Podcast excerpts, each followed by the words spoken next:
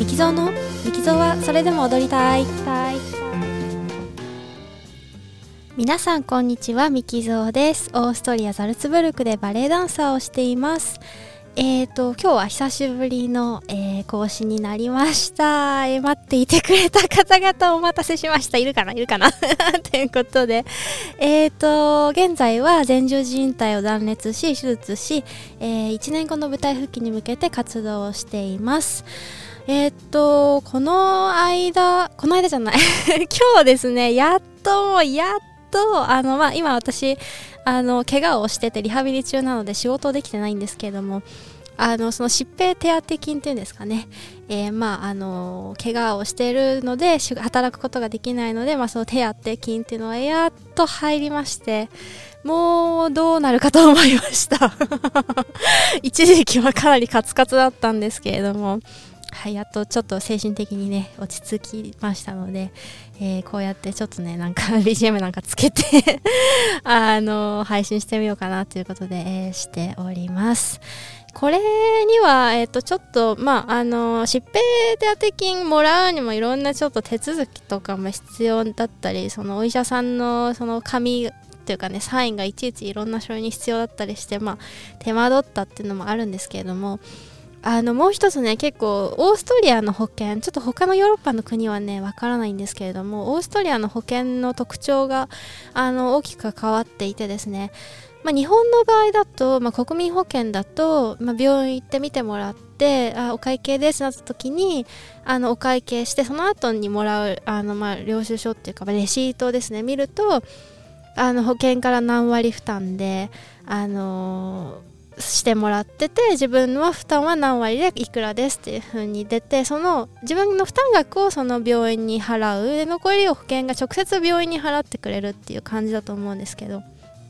あのオーストリアの、まあ、社会保険ですね。その全員国民がみんな入っている。あの保険はとてもあのいいあの高い水準だとは思うんですがあのちょっと日本と違って最初えっと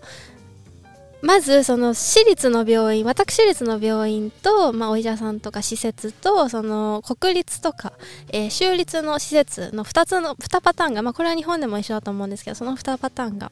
あるんですね。それでその国の施設州の施設で見てもらったり何か医療行為を受けるときは基本的には全額負担してもらってます、えー、と保険の方に。なのでえっ、ー、とその、えー、州の施設国の施設で医療行為を受ける場合はもうその保険証だけ持っていけばそこのでお金のやり取りは一切ないです一切なくて普通に病院に行ってカードピッてやって見てもらってそのままあのレジとか通ることなく帰るっていうねこれが最初すごく不思議でオーストリアに来た時に「えあのお金払わないんですか?」って言って。あのいやそのまま帰っていいよみたいな感じで言われて あの帰って不思議な感じがした覚えがあるんですけども、まあ、その医療行為に対して、まあ、国の施設だったりすると医療行為に対して全部保証されているっていうパターンですね。で、えっ、と一方、まあ、歯医者とかあと私立病院とかその市営の施設になると,、えーと先に全部自分であの払ってでそのレシートですね。レシートを、えーと、保険屋さんに送ってでその何割かが戻ってくるか、まあ、その契約によってその保険の、えー、保険会社とそのお医者さんとの間の契約によって何割あの向こうが負担してくれるかっていうのはまた変わってくるんですけれども、まあ、その自分で1回は全部払って病院に直接お医者さんに直接払ってその払いましたよっていうその証明書ですね。証明書を、まあ、持って行ってえっ、ー、と持って行ってというか送ってそれスタンプを教えてもらってそれでその負担分負担してくれる分が保険屋さんから自分の口座に、えー、と戻ってくるっていうかね、まあ、そういう ちょっとねワンワンなんていうの？ひと手間かかってる っていうのが、えー、オーストリアの保険なんですけどもこれはあの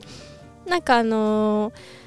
えっ、ー、とまた市市営の保険屋さんとかあのプライベートの保険とか国民保険じゃなくてそのプライベートの保険とかを持ってる場合はまたもっともっと複雑でえっと、一回その国民保険の方にそのレシートを送ってて、それをまた払ってもらって、で、今度その最初にえ病院に払いましたよね。最初に病院に払ったお金のレシートと、いくら、えっ、ー、と、いくらいくら国民保険から払ってもらいましたっていう証明書、その国民保険からのレシートを今度一緒に、えっ、ー、と、プライベートの保険に送って、そしたらあのプライベートの保険が、あの、払って残りを払残りのうちの何割かをまた払ってくれるっていうような、えー、システムになってます。複雑ですよね。これも慣れるまでにめっちゃ時間かかりました。えー、で今ねプライベートの保険国民保険と別にプライベートの保険も入ってるってお話ししたんですけどまあ普通の一般職っていうかねあのー、普通のお仕事してる方であのプライベートの保険入ってる人どれぐらいいるのかなそんなに多くないと思うんですけどっていうのはあの普通の医療行為であったら普通に国立の病院に行ってあのー、医療水準自体はオーストリアはとても高いのであのその国民保険でねあのまか全部賄われるっていうかね。あの、まあ、歯医者だけなぜなぜかあの賄われていないので 歯医者だけ歯医者の保険入ってる人とかいるかもしれないんですけど。でただ私の場合はやっぱりその体を使う仕事っていうことで、まあ、人よりもその、えー、フィジオテラピーとかマッサージとか、まあ、そういうことが必要だし怪我するリスクも高いということでその自分で、あのー、まあ、私立の保険に入って、えー、とやっています。でもその私立の保険も結構良くてやっぱりマッサージ受けて最初は自分でボンとこの大きい額をやっぱマッサージとか高いのでボンって払わなきゃいけないんですけどその後やっぱりね戻ってくるっていうのはあのすごく大きいしあとねなんか薬とかでもあのなんかやっぱりそのマッサージクリームとか、えー、薬とか薬局で買った時にその、えーと、領収書を、えーと送るとその分がいくらか戻ってきたりするので割とそのあのプライベートの保険は入っててよかったなって思いましたね。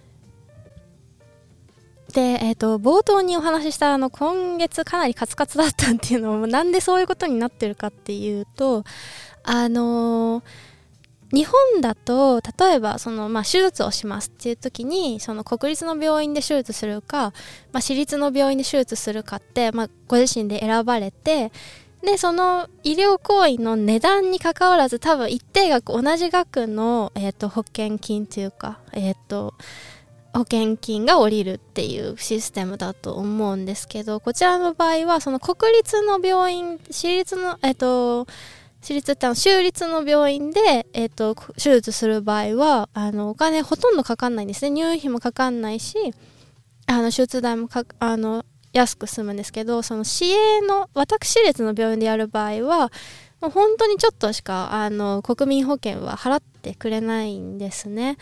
それでだからそのまあすごく一ついいところは国民皆保険であのすごい